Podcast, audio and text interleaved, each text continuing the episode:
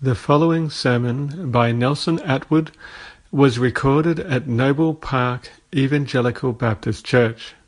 For more information, please visit their website at www.noblebaptist.org.au. That's www.noblebaptist.org.au.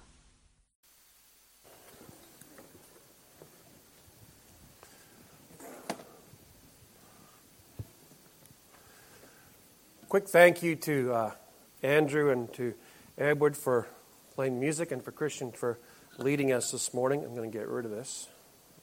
There we go. Uh, also, for the Sunday school, there is a Sunday school, and I'm looking around the room and suddenly realizing our Sunday school is growing, which is excellent. We were praying for a number of months that God would greatly increase our Sunday school, and He is. So if you are under 12, I think it's 12 and under. Yes, Sharon? Yep, under 12. Uh, follow Sharon out the back there, and there is a Sunday school class for you for this morning. For the rest of us, would you take your Bibles this morning, and we're going to read from Acts chapter 9. Acts chapter 9 and verses 10 to 31. And I'm going to ask you to open your Bibles, and then I'm going to ask you to stand as we read God's Word together. So find your place, and then we'll stand together and read together. Acts chapter 9, beginning at verse number 10. Please stand.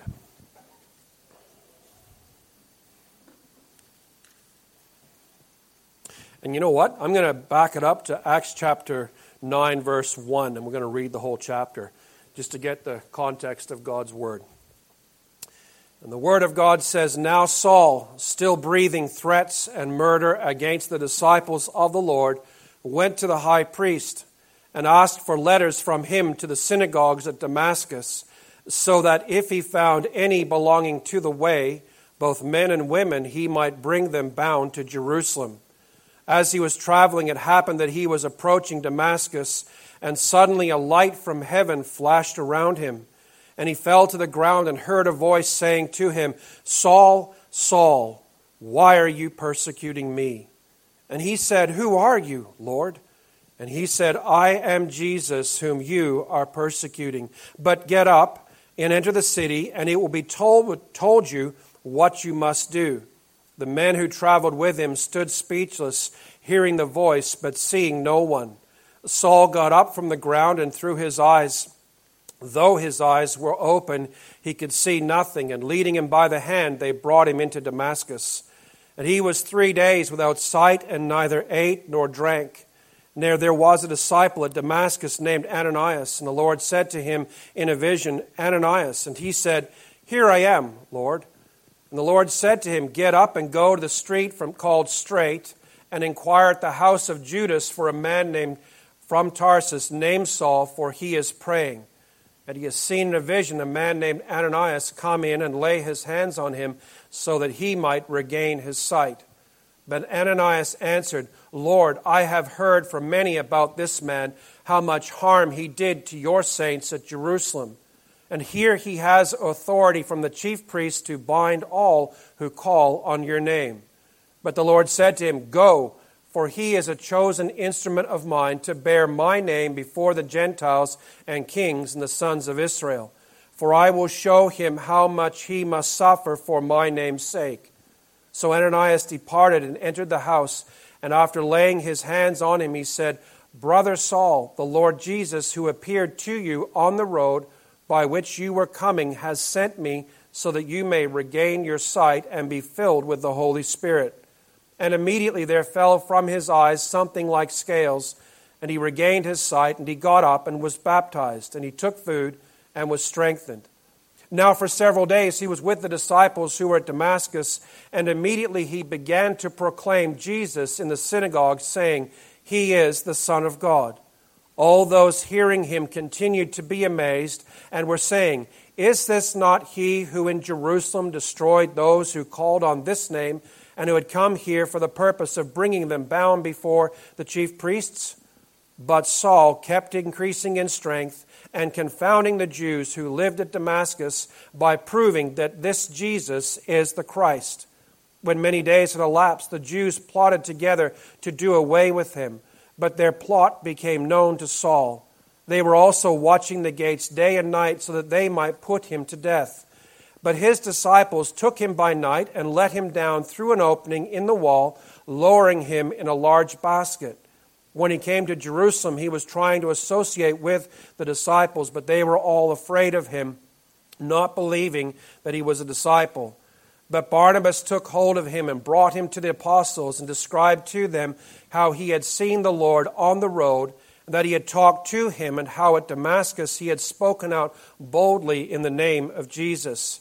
And he was with them, moving about freely in Jerusalem, speaking out boldly in the name of the Lord. And he was talking and arguing with the Hellenistic Jews, but they were attempting to put him to death. But when the brethren learned of it, they brought him down to Caesarea and sent him away to Tarsus. So the church throughout all Judea and Galilee and Samaria enjoyed peace, being built up and going on in the fear of the Lord and the comfort of the Holy Spirit. It continued to increase. Just a brief prayer before we sit. Loving Father, this morning we pray that you would incline our hearts to your word and not to dishonest gain. Turn away, O God, our eyes from looking at worthless things. Revive us, O Lord, in your ways. Establish your word to us as that which produces reverence for you. And we ask these things in Jesus' name. Amen. Please have a seat. Christ's sovereign choice of his disciples and servants requires our response to him from each of us. And the question is, that we're going to try and answer this morning is how will we respond? Christ sovereignly chose his 12 disciples to be his apostles and to continue his mission that Christ had begun. The 12 submitted to him as their Lord, their Savior, and God. They followed him, and with the exception of Judas, they went out preaching and serving and spreading the gospel. They suffered for him, and all but one died a violent death. Christ also sovereignly chose Saul to be his apostle to the Gentiles. And the text here before us today illustrates this great principle of Christ's sovereign leadership and control over his mission. He chose Saul, and Ananias, and he sovereignly chooses you and I to serve him on mission wherever he sends us, whether it's the home or the office or the schoolroom or the hospital room, a church or a job site or a factory, wherever he sends us, God's sovereign choice requires a response from each of us.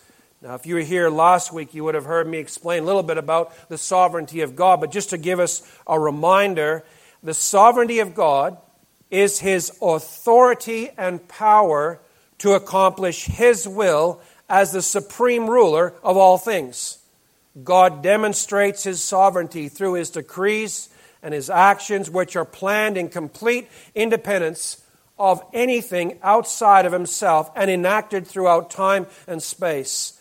God's sovereignty extends over all creation, and particularly his acts of predestining, calling, justifying, and glorifying his people.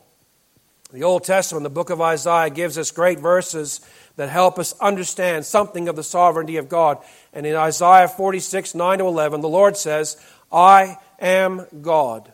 There is no one like me, declaring the end from the beginning and from ancient times things which have not been done, saying, My purpose will be established, and I will accomplish all my good pleasure. He calls a bird of prey from the east, the man of my purpose from a far country. Truly, I have spoken. Truly, I will bring it to pass. I have planned it. Surely, I will do it. Those are the words of the Lord our God speaking through Isaiah the prophet. And God's sovereignty is a source of great comfort to all Christians because our hope rests in a God alone who controls all things for the glory of his name and the good of his people. We have hope. We have a reason to rejoice this morning. The world's going crazy I mean, just look at the news for five minutes. It's just about drive you to depression. You read all the stuff that's going on in the world, but you know what? Our God is sovereignly in control of it all, and He is, as the Bible says, working all things for our good, according to His purposes. He has a sovereign purpose and plan in everything that's happening, and that's how we can have faith and trust in our God this morning. We can take great comfort that despite all of this, God's purposes will not be put aside. God's sovereignty certainly does not remove man's will. Rather, our will must be brought into submission to God. It will bring us to humility before God, and it requires our obedience to God. And our text this morning displays these three responses from Saul and Ananias too to Christ's sovereign call to serve in his mission. If you picked up uh, the little yellow sheet this morning, or if you didn't have a bulletin, you grab one, there's a yellow sheet inside of it. I don't, I've lost mine already. Uh, it has the uh, sermon outline. You can follow along with that if you'd like to. So, first thing I want to make, make us understand, or get, get through to us all, is Christ's sovereign call to serve in Paul's life. Notice in verse 4, Saul was sovereignly chosen by Christ for salvation. And then you see in verse 15 that Saul was sovereignly chosen by the Lord to be his instrument or his tool or his vessel. Verse 15 and 16 say, But the Lord said to him, that's Ananias, Go, for he, Saul, is a chosen instrument of mine to bear my name before the Gentiles and kings and the sons of Israel. For I will show him how much he must suffer for my name's sake. Saul was sovereignly chosen by the Lord to be his instrument, his vessel. He was no longer his own, he now belonged to Christ. And God's salvation for all of us moves us from being slaves to sin, which leads to death and all the rest of the problems that we have. It moves us from that to slaves to righteousness, which is to serve God, to love God, to obey God, and know the greatest joy possible in that slavery to righteousness, as Paul describes it in Romans 6. Saul was chosen by the Lord to bear Christ's name to be his representative apostle to the Gentiles, and the scripture shows that out. You read through Paul's letters, Romans 1 1, Paul, a bondservant called as an apostle. I'm no Greek scholar, but I'm told that the word bondservant could actually be translated very easily and quite accurately as slave. Paul, a slave, called as an apostle. In 1 Corinthians 1, verse 1, Paul called as an apostle of Jesus Christ by the will of God. In Galatians 1, verse 1, similar again, Paul, an apostle, not from men, nor through men, but through Christ. And in Galatians 1, Ephesians 3, Paul, sorry, one quick, quick, quick uh, reminder. His name is Saul of Tarsus in Acts chapter 9, but as we know him through the rest of the Bible's history, he's Paul the Apostle. So if you hear me talk about Saul, then Paul, it's the same person. I'm just jumping back and forth. Keep that in mind. So in Galatians 1, Ephesians 3, Saul was chosen by the Lord to preach the gospel among the Gentiles and to preach the unsearchable riches of Christ and to represent him in writing and speaking God's word as an apostle. We see here in verse 16 of our text of Acts chapter 9 that Saul was sovereignly chosen by Christ to suffer for his name's sake. And in our same chapter, we have that spelled out for us. It starts already in verse 23. The Jews plot against Saul to put him to death, but he escaped.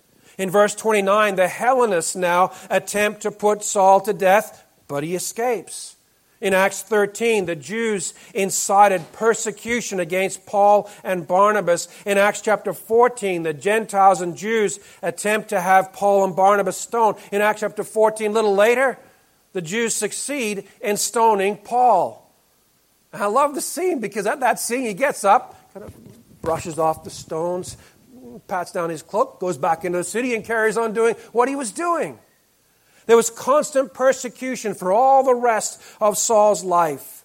He was chosen by God to continue Christ's mission to spread the gospel from Jerusalem, Judea, Samaria, and to the ends of the earth. Christ sovereignly called Saul to be his servant and his apostle. And Christ is still sovereignly calling men and women, older and younger, to serve him in his mission to reach the world with the gospel. Now, does that mean that every believer is sovereignly called to be an evangelist or a missionary or a pastor or a teacher, a preacher, an elder, a deacon, a Sunday school teacher? And my answer is no. It's not what it means.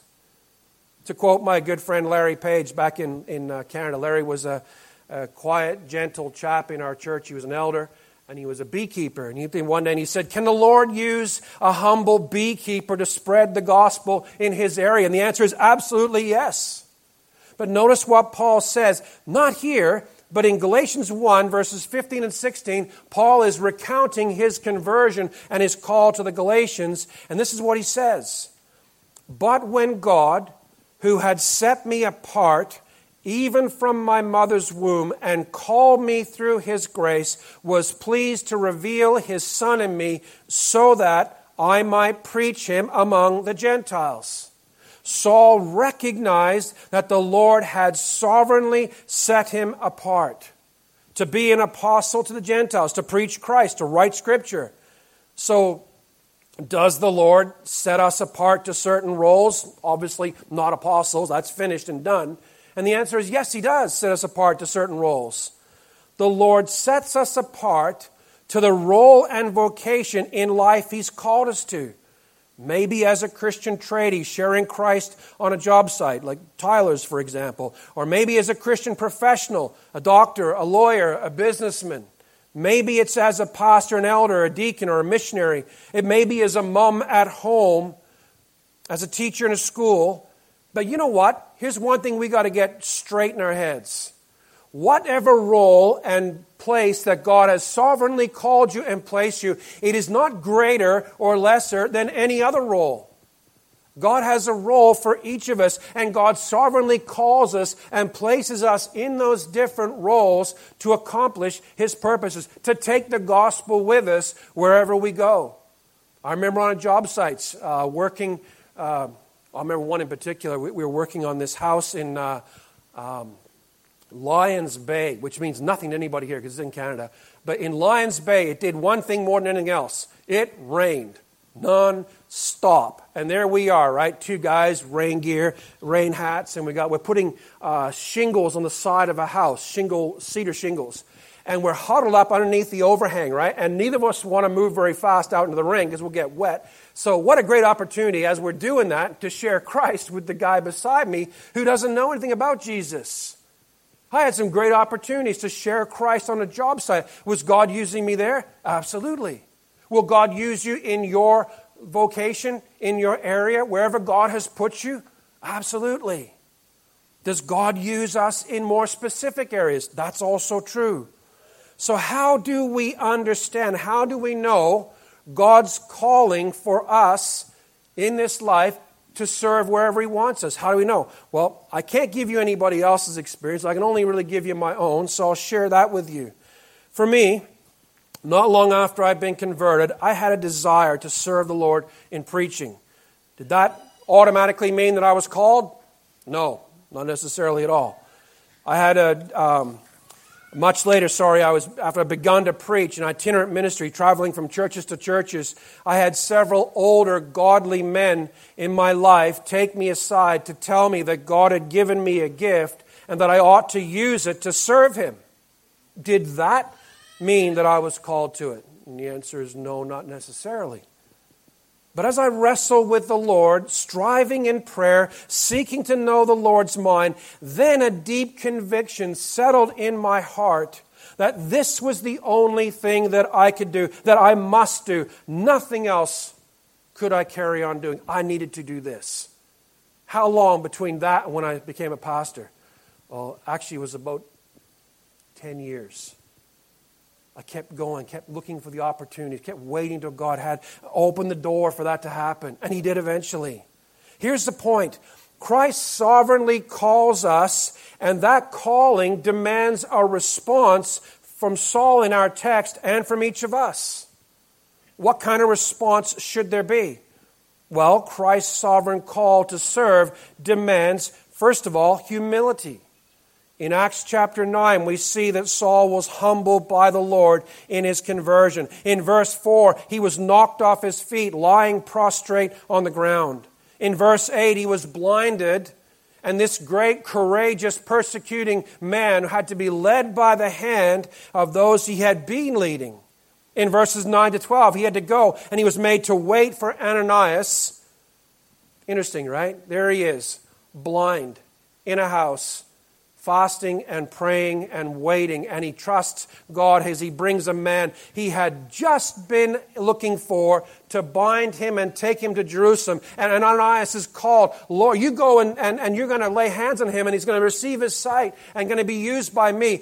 Ananias walked in, and there's a picture in the, on the internet about this, like a little cartoon picture. And Ananias is standing behind Saul with his hands on Saul's shoulders. And I wonder for a split second what went through both their minds in that moment.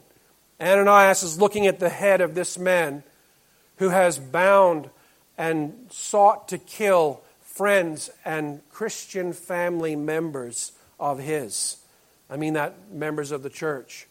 And Ananias is standing there, and Paul's there, and he's blind. He can't see anything. And he feels these two hands on his shoulders. The man, one of the men, he came looking to seek and bind and take back to Jerusalem and possibly, sorry, possibly see him put to death. This man is now laying his hands on Saul's shoulders. Both of them had to humble themselves. They were humbled by the Lord, one to serve another who possibly hated him or at one time hated him. And the other one had to humble himself and allow somebody he had been looking to kill just a few days earlier to come and serve him. That's humility. In verses 20 to 21, the Bible tells us that Saul amazed his listeners by proclaiming that this Jesus is the Son of God. Saul is recognized by scholars today as one of the greatest thinkers and philosophers of his day. And he had to stand up in his own context of the Jews' synagogue and say, you know what? I was wrong. Jesus is the Son of God. And throughout his ministry, Saul or Paul displayed the same humility.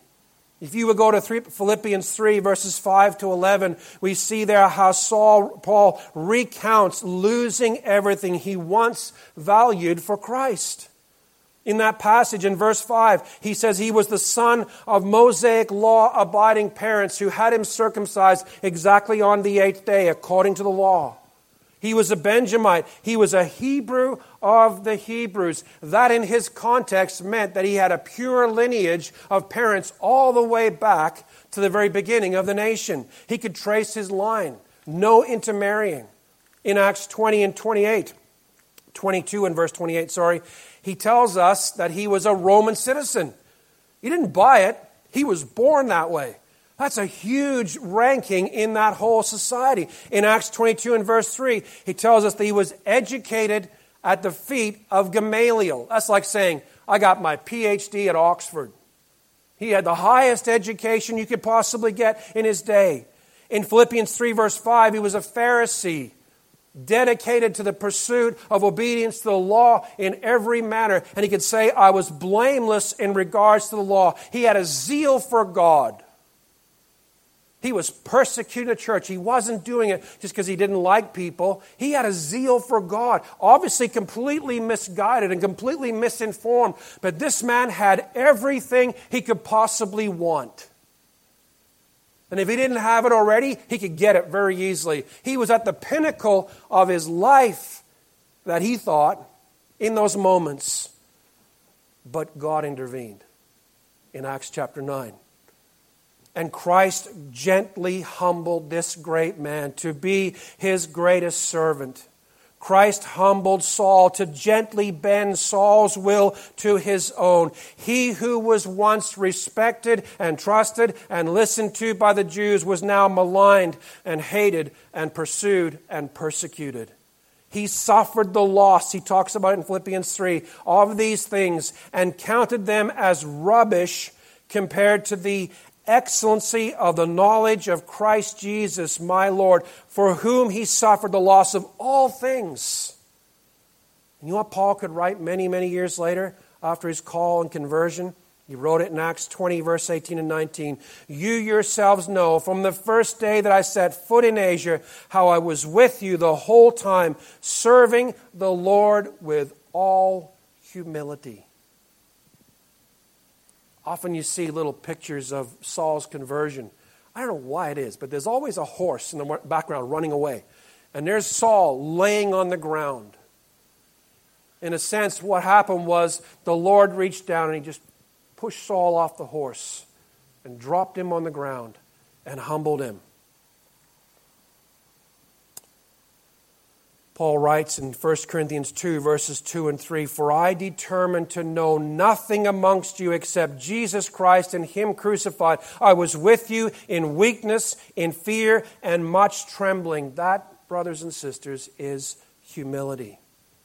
Saul was humbled by God to serve in Christ's mission. Saul humbled himself, even calling himself at the very end of his life the chief of sinners. But as great an example of humility is, as Saul is, our Lord Jesus Christ is a greater example. He is the ultimate example of humility and service. He humbled himself to an extent that none of us can even grasp from enthroned in glory to swaddled in cloths and lying in a feed manger, from unceasing worship of angels to the mocking and curses of men whom he had created, from glorified with his Father to crucified between two thieves, from heaven's heights to the depths of a borrowed tomb, our Lord Jesus Christ humbled himself. And Paul writes in Philippians 2, verses 6 to 8, that although Christ existed in the form of God, he did not regard equality with God a thing to be grasped, but he emptied himself. He took the form of a bondservant, and being made in the likeness of men, and being found in appearance as a man, he humbled himself by becoming obedient to the point of death, even death on a cross. How great, beloved, how great is the Lord Jesus Christ, our Savior who calls us to humble ourselves, but first set for us the ultimate example of what humility really is. So, what do we do with this? We're called to respond in humility to Christ's sovereign call in your life. Christ is putting a call on your life and you strive in prayer and fasting, kind of like Paul was doing as he was waiting for Ananias. He wasn't eating and he wasn't drinking. He was just praying and waiting for God to come and deal with him. How do we respond in humility to that call? I think the answer can be found in that passage in Philippians 2.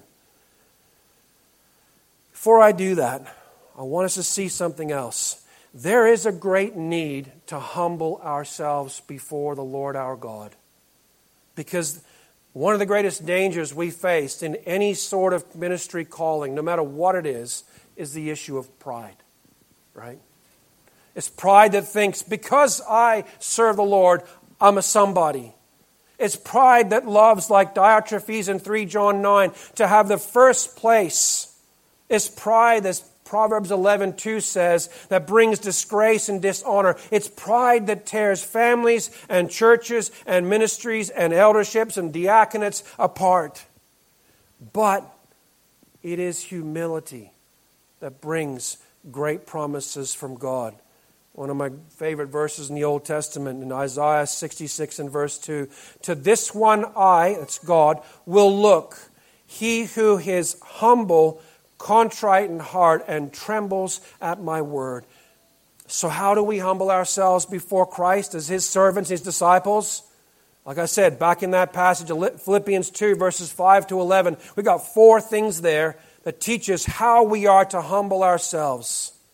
And the key to it all is to imitate Christ. That's the one we are following, right? That's the one we are serving. So we imitate the example he set for us. If you take your Bibles and just flip over Philippians 2, we're going to work our way through this. I want us to see the answer, the key to humility. Philippians 2, beginning at verse number 5. This is what the Bible says Have this attitude in yourselves, which was also in Christ Jesus, who, although he existed in the form of God, did not regard equality with God a thing to be grasped, but emptied himself taking the form of a bondservant and being made in the likeness of men and being found in appearance as a man, he humbled himself by becoming obedient to the point of death, even death on a cross. Number one, do not regard equality with God a thing to grasp. Now you go, wait, hold on a second. Nobody here is claiming equality with God because if we did, we'd lock you up and throw away the key. No, that's not what he means. The idea there is to hold tightly onto God for fear of losing it. So Paul is writing about Christ and saying Jesus did not hold tightly to his deity for fear of losing it. And you know what's interesting? As you read through the stories of Paul in the New Testament, Paul or Saul never expressed, to my memory, any doubt as to his salvation. By faith, he accepted it as absolutely secure. What's the point? You and I have been saved by the grace of God. By trusting in Christ, we have salvation. What sets us free to be humble before the Lord? Recognizing and accepting that our salvation is absolutely secure. They could put Saul in the bottom of the Mamertine dungeon, a horrific place to be stuck. They could drag him outside the city and put his head down a lump of wood and drive a sword blow through his neck to sever it to kill him. And he never once lost hope that he would lose his, had lost salvation. He never lost the hope of his salvation, is what I'm trying to say. What's the point? Brother and sister in Christ, one of the parts where we can develop humility is recognizing that our salvation is absolutely secure. Whatever they do to us in this world, they cannot take our salvation away. A sovereign call to follow Christ requires us to respond in humility, knowing who we are in Christ. The second thing there Christ emptied himself. What does that mean? Well, for Christ, it meant to lay aside his visible glory for a time. Anyone seeing Jesus walking on earth during his earthly ministry, perhaps from a bit of a distance, would have thought that he was just another ordinary 30 plus year old man, Jewish man. He wouldn't have looked any different to any of us.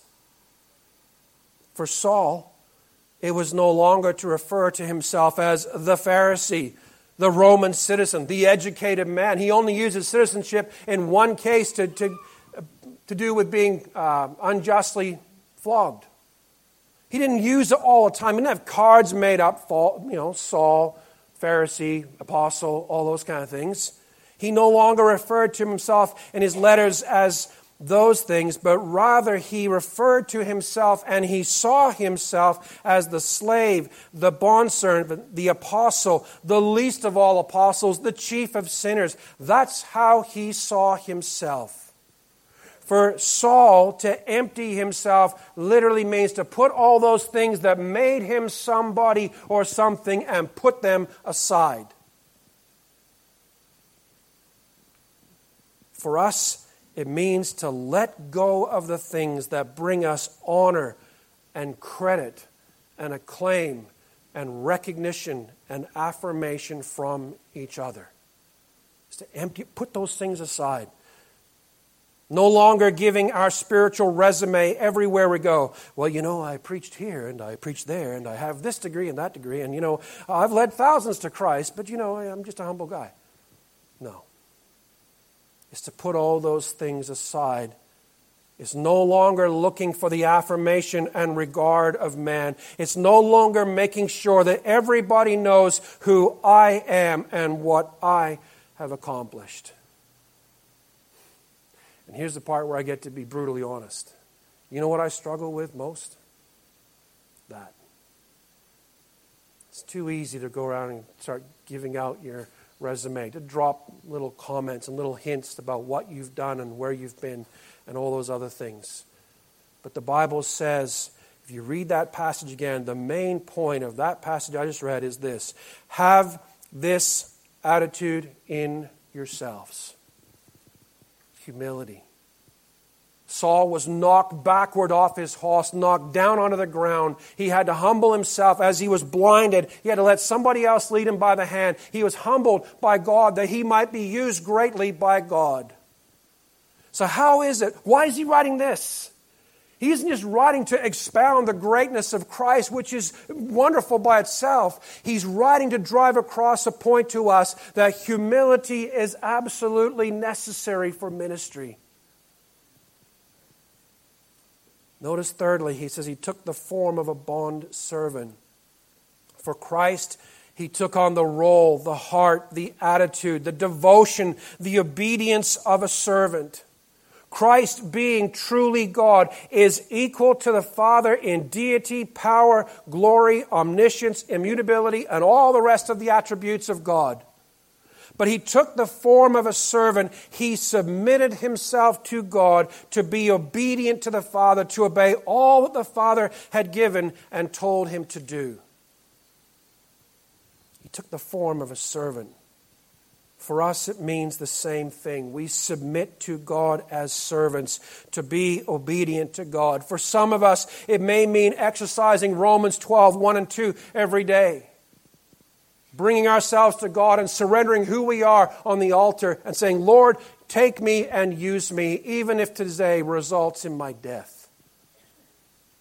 He humbled himself, the fourth thing, by becoming obedient to death, even the death on the cross. And here we see the essence of humility before God and submission to God, being willing to take the road, the path, and the journey through death in obedience to God, trusting entirely in God as we do. To be willing to have God's will done rather than our own. You want to see a wonderful portrayal of humility? Go to the Garden of Gethsemane. What's he say? If it's possible, let this cup pass from me. Nevertheless, not my will, but thine be done. That's humility. That's what Paul did. He said, Not my will. And he submitted himself fully in humility to God to follow wherever the Lord led. And he could write later in life in prison. He wrote this from prison for me to live Christ. There's no is there in the Greek. It just jumps from one to the other. And it's the most powerful statement. For me to live, it's all about Christ. For me to die is gain. And, brothers and sisters, to serve the Lord in whatever part that God has placed us to put in, whether it's a pastor or a carpenter or a tiler or a businessman or a mechanic or whatever, doctor, lawyer, doesn't matter. It requires humility. It requires taking the form of a bondservant, emptying ourselves, becoming obedient to death, to know what it means to say, For me to live is Christ obedience to Christ, worship for Christ, service for Christ, Christ first, Christ in everything, and to die.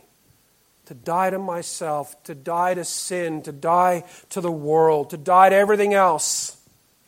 That's gain. I'm not there yet. Sorry to be brutally honest. And I strive in prayer plead with God that we might all get there. We might know what it means to just empty ourselves of everything and bow our heads before our Savior and say, Lord, not my will, but yours be done.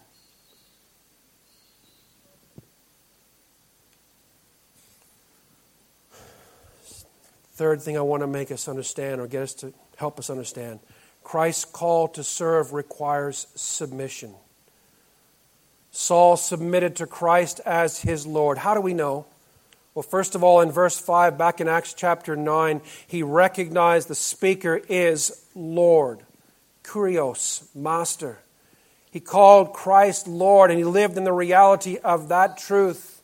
He submitted by obeying Christ, doing all that he was told to do. You see it in verse 8. He went to Damascus. Verses 9 and 12, he waited where he was told. In verses 17 and 18, he submitted himself into the hands of one whom he was just recently plotting to arrest. In verse 20, he immediately began to proclaim Christ's name. The Lord had just said, he will bear my name before the Gentiles and kings and sons of Israel. And as soon as he's baptized, he spends time with the disciples and goes into the synagogues and saying, I was wrong, he's Lord. He began proclaiming it. He submitted in total dependence of his life to Christ's will. He submitted his remaining life, all the rest of his day, to Christ's will and leading. Saul or Paul called himself a doulos, slave to the master. In Acts 21 and verse 13, Paul said, I'm ready not only to be bound, but even to die at Jerusalem for the name of the Lord Jesus. Saul submitted himself from Acts chapter 9 and verse 8 to the end of his life to Christ's sovereign call to serve him as the Lord's servant. And once again, as great an example as Saul is, he is not the ultimate example of submission. It is indeed our Lord Jesus Christ again. Our Lord Jesus is our ultimate example of godly submission. Christ, in calling us to submit and to follow Him, calls us to do so, to do what He has already done and set the example for. In Isaiah 42 and verse 1 and Matthew 12 verse 18, it makes it clear that Christ is the chosen servant of God. In Luke 2, verse 51, Jesus lived in subjection to his parents, Mary and Joseph. In Matthew 26 and verse 39, we quoted already, he prayed in submission to his Father's will My Father, if it is possible, let this cup pass from me, yet not as I will, but as you will. It requires humility, and it's an exercise of submission to God. John 18, verses 12 to 13, the Bible describes the story of Jesus being arrested. I love the story, it's, it's a great story. He's in the garden. The soldiers come in. They got all their torches and their lanterns and their clubs and their swords. There's 400 of them, if, I, if, if the history tells it correctly. And there's Jesus. They're looking for one man. Who do you seek? He says. And they said, Jesus of Nazareth. And I don't know whether he whispered it or he spoke it or the heavens thundered as he said it I am he. And 400 men drew back and fell to the ground. The power of the pronouncement of God's name from this man standing there. Who do you seek? Jesus of Nazareth. I told you the truth. I'm here. And this is what it says they bound his hands and to me, that's one of the most powerful statements in Scripture. Why? Because they overpowered him? Good luck. Why? Because there was more of them than him? No. Because he submitted himself, and the hands of the Creator God were bound in front of him, and they led him away. He submitted himself to the executioners and torturers who were there to put him to death. He submitted himself in obedience to death, even on a cross. He submitted himself to the grave in faith of his resurrection. Christ is for us the ultimate servant of the Lord, chosen by God. And, brothers and sisters in Christ, this is where it falls down for us. The call to follow Christ requires our submission to God as Lord. The call to serve the Lord requires submission to Christ. We learn submission by submitting to parents and teachers as children. As citizens in a country, we learn submission by submitting to the governing authorities unless their words violate Scripture. Then we have a higher call. But in the meantime, we submit. As members in the local church, we submit to elders and pastors. As elders in the church, there's three of us for a really good reason. Why? So that each of us submits to the other two. As a congregation together, we submit to Christ as Lord. As individual disciples and Christians, we all submit to Christ. Ananias in the story submitted to Christ to go and serve this one. Brothers and sisters, heads up. Beware the mindset, the spirit of rebellion that's steadily taking hold within the wider church. It's a refusal to submit. I hear about and occasionally we meet men who have a desire to serve in the local church and yet will not submit to the leading and the governing of the elders. We meet men who come along with a desire to lead in the church but cannot and will not submit to, to what Scripture calls them to do. Hebrews 13 and verse 7, the Bible tells us that we're commanded to submit to the leaders in a church. Why? As pastors and elders, we will one day stand before God to give an account for our shepherding of the sheep that God has entrusted to our care.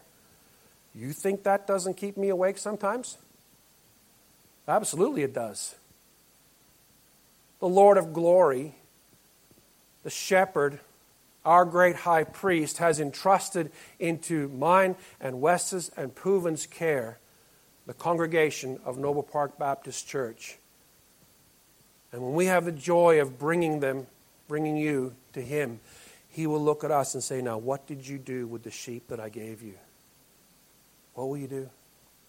That's why the writer to Hebrews will say, Submit to your leaders, they will give an account for you. Brothers and sisters, don't miss the point here. A sovereign call by Christ to be on mission with Him in His work requires submission to Him, to His word, first. Saul had to learn in those early days and weeks. It was up till Acts 13 before he goes off as a missionary and starts writing the years later after that. He had to learn what submission is. So the question again, how do we submit? Just like how do we be humble ourselves? How do we submit? And the answer is almost the same. We look to Christ who submitted to his heavenly Father. We look to the examples of Paul, the disciples, and church history. We look to the examples of older, godly men and women in our context. We look to the scriptures and we bend and bow ourselves in submission to it. The scriptures. Jesus' words and Paul's words are absolutely key. Nevertheless, not my will but yours be done. For me to live is Christ. It's easy for us to go, Christ in glory. I think what Paul meant was no, Christ on a cross. He meant Christ walking and talking and teaching in this earth. He meant Christ as he stooped to heal and touch lepers and, and all of that. For me to live Christ. To die is gain. And although my will wants this and that, and I can justify my ideas a thousand different ways, the answer is the same. Not my will, but yours be done, O Lord. Brother and sister sitting here this morning, can you say that? I plead with my own heart that I can say that. And it's a constant battle to constantly bend my will to Christ. I was, uh, I was straightening a bumper. How did I get off on this? I was straightening a bumper in my, in my garage on uh, Friday, and it took a great deal of effort uh, hammer and clamps and a lot of uh, growling at the bumper, and I finally beat it into submission. And I got to bend. And you know what? That's kind of what it's like with us and the Lord at times. Although I think we're more like tempered steel. You know what tempered steel like when you beat it? It bounces back right? You smack it down and it bounces back again. What's the point? We're like that, aren't we?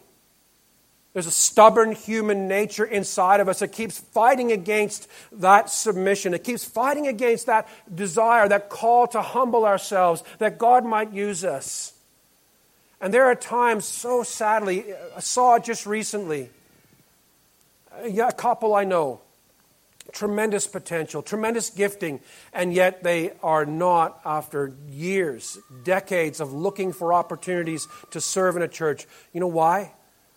Submission and humility are great problems, and it keeps them from being used by God. And they live a life of frustration and bitterness now. What's the, what's the point of all of this? I'm sorry, I'm off my notes a bit. What's the point of all this? Christ in this chapter shows his sovereign authority and control over his mission, sovereignly choosing Saul, the one we would never choose, sovereignly choosing Ananias, maybe we would choose him, and using them together for his purposes and his glory, using Saul for the rest of his life to write scripture, to preach the gospel, to suffer for his name. And in order to use him, there had to be humility, there had to be submission, and there had to be obedience. And, brothers and sisters in Christ, the message of the text is the same for us. God desires to sovereignly use us in different areas. You might be an evangelist. You might be the next Billy Graham. You might be a missionary to a far field. And you might be a humble beekeeper, like my friend Larry. And God can greatly use you wherever you are. But the key in that response has got to be humility before God, a submission to God, and obedience to God. How will you respond? How will you respond to how God has called you? Will you submit yourself to Him entirely, to His will, to the Scriptures, to the authorities that God has already placed in your life? Will you humble yourself? Not considering your salvation something that can be lost. Emptying yourself of everything. Taking the form of a servant, even to the point of death. Will we? May God help us. May God work in us by the power of the Holy Spirit to bring those attitudes and those responses out that God might greatly use us wherever He has placed us. And by the way, where God placed you, you might be in the public eye and millions might know the name of you.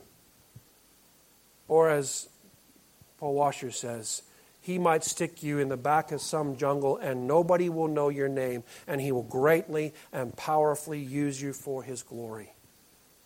Both, both are the same in a sense, because it's humility and submission and obedience in both cases. I'm going to leave my last point. We'll just, we'll just close it off there. Would you stand with me and we're going to pray together, please?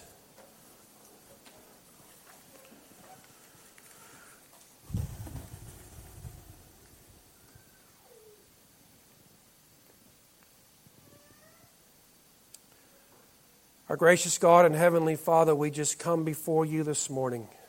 And Father, we bow our heads. But I pray, I plead with you, O Lord our God, that alongside of a bowed head in prayer, there would be bowed hearts, bowed wills. Men and women, young and old, in submission to the living God. Father, we thank you and we praise you for Christ's sovereign call of us to come and believe the gospel. His sovereign call of each of us to place us and use us to, to spread the gospel wherever He puts us. And Father, I pray for each of us that there would be that bending of our wills, submitting ourselves fully and Father, we recognize immediately that that submission, that humility might one day wind up in a death for the sake of Christ, as Paul's did. And all those apostles and disciples, as they died for their faith, they died for Christ. Father, I plead with you that you would do a great work in all of our hearts by the power of the Holy Spirit. Shake us to the core. Bring us, O oh God, to our knees that we might confess that He is Lord, not just with a voice, but with a heart in love for Christ, a heart fully submitted to Him. Lord, we ask you for these things. We plead with you, O God, for your help, and we do so in the precious name of the Lord Jesus. Amen.